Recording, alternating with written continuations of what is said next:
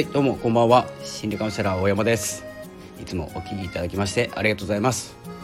えー、今日はですね、まあ、昨日一昨日まあ、撮ってないんですけれども、えー、言葉の重要性言葉は自分を表現する、えー、大切なものということでお伝えしておりましたが、え聞いていただけましたでしょうか、え今日はですね、まあ、続けるため、まあ、始めたはいいけど続けれるかっていうところですねお話ししていきたいと思います。この番組は波町ラジオを運営されているともさんのご協力で放送させていただいておりますともさんいつもありがとうございますえともさんはですね波町ラジオというのを撮ってましてあとはですね IT の、え関係の方なので、えこの音声配信とかですね IT に関わ,、え関わるというかですね関連する用語を優しく教えていただける、え番組をヒマラヤの方でも放送しておりますので是非聞いてみてください。はい、というわけでですね今日は続けるためということで結構ですね最近ラジオを始める方増えてきて始める時の注意点とかですね、えー、お話ししていたんですけれども今日はですね、まあ、続けれるかどうかということについてお話ししたいと思います。よろしくお願いいたします、えー、続けるために、えー、必要なのはということで、えやっぱりですね何を始めても3日とか4日でやめてしまうとか、えーもう続けられないと思ってやめるのは一つの決断なのでやめるという選択をしているのでいいんですけれども、えー、なんとなくやめてるとか気づいてたらやってなかったっていう経験あると思います。僕もですねものすごくあるんです。ですぐに新しいものに飛びついてですねしまう癖があるので、えー、継続継続することができない、えー、飛びつくものが多すぎてですねえ何かを続けているように見えるんですけれども、え、数が多すぎてそう見えるだけで結構やめてるんですね。え、ですけれどもですね、まあ、この続ける時に続けたいなと思うことにはですね集中して取り組みますので、え、その方法をですね私なりに、え、ちょっと考えてみました。まあ、結論申し上げますと、えー、ラジオで言うと、え誰かの放送を聞く聞きに行くということです。えー、これですね、えー、まあ、そんなことでって思うかもしれないんですけれども、えー、続けれるかどうかっていうのはその環境っていうか習慣なんですよね。なのでまずは続けるラジオを撮るっていう習慣の前の段階誰かのラジオを聴くという習慣を作ることが大事だと思ってます。えそうすると、えラジオを聴く、えラジオを聴いているっていうですねまあ事実というか現状ができます。ラジオを聴くという習慣ができます。そしてこれですねあの脳の機能なんですけれども、えー、ミラーニューロンという、えー、ですねなんとなく聞いたことあるような言葉なんですけれどもミラーニューロンです、えー、何なのかというと、えー、誰かが動いているものを見ると脳が脳の同じ部位が活性化するという仕組みを持った、えー、脳の仕組みです。これはですね結構前に覚えたんですけどなかなかですね、え使う機会がなかったんですけどミラーニューロンです。えっ、ー、とですねこれですね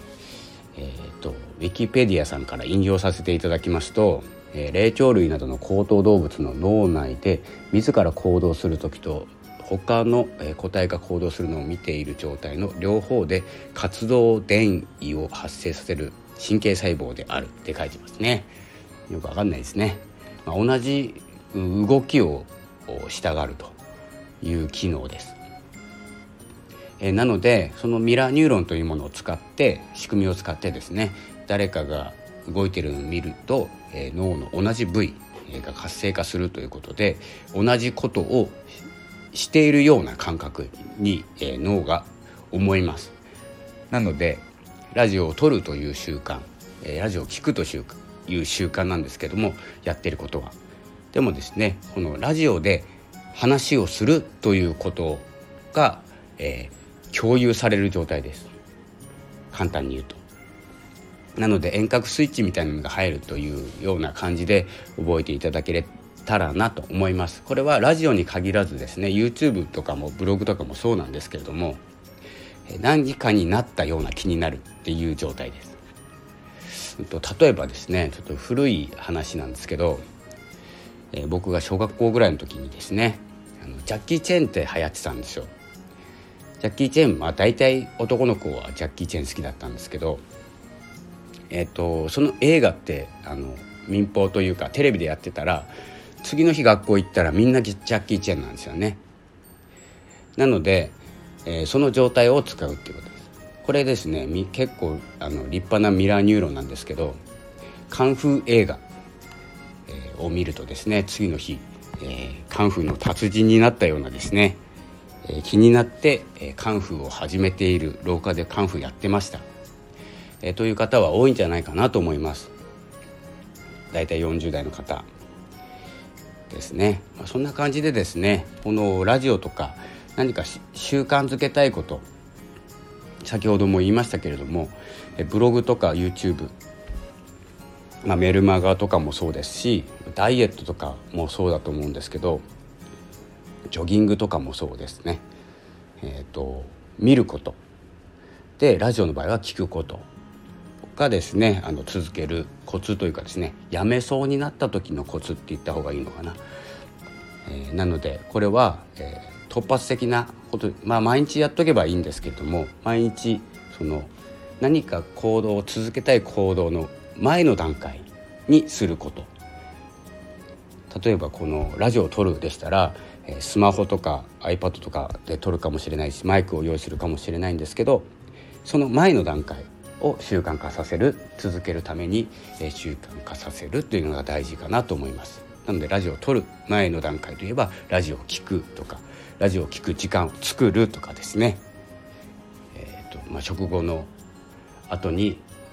ちょっとリラックスする時間に、えー、ラジオを聴く習慣を作るそれからラジオを撮るという何かに結びつけることが大事かなと思います。なので今日はですね、えー、続けるための、え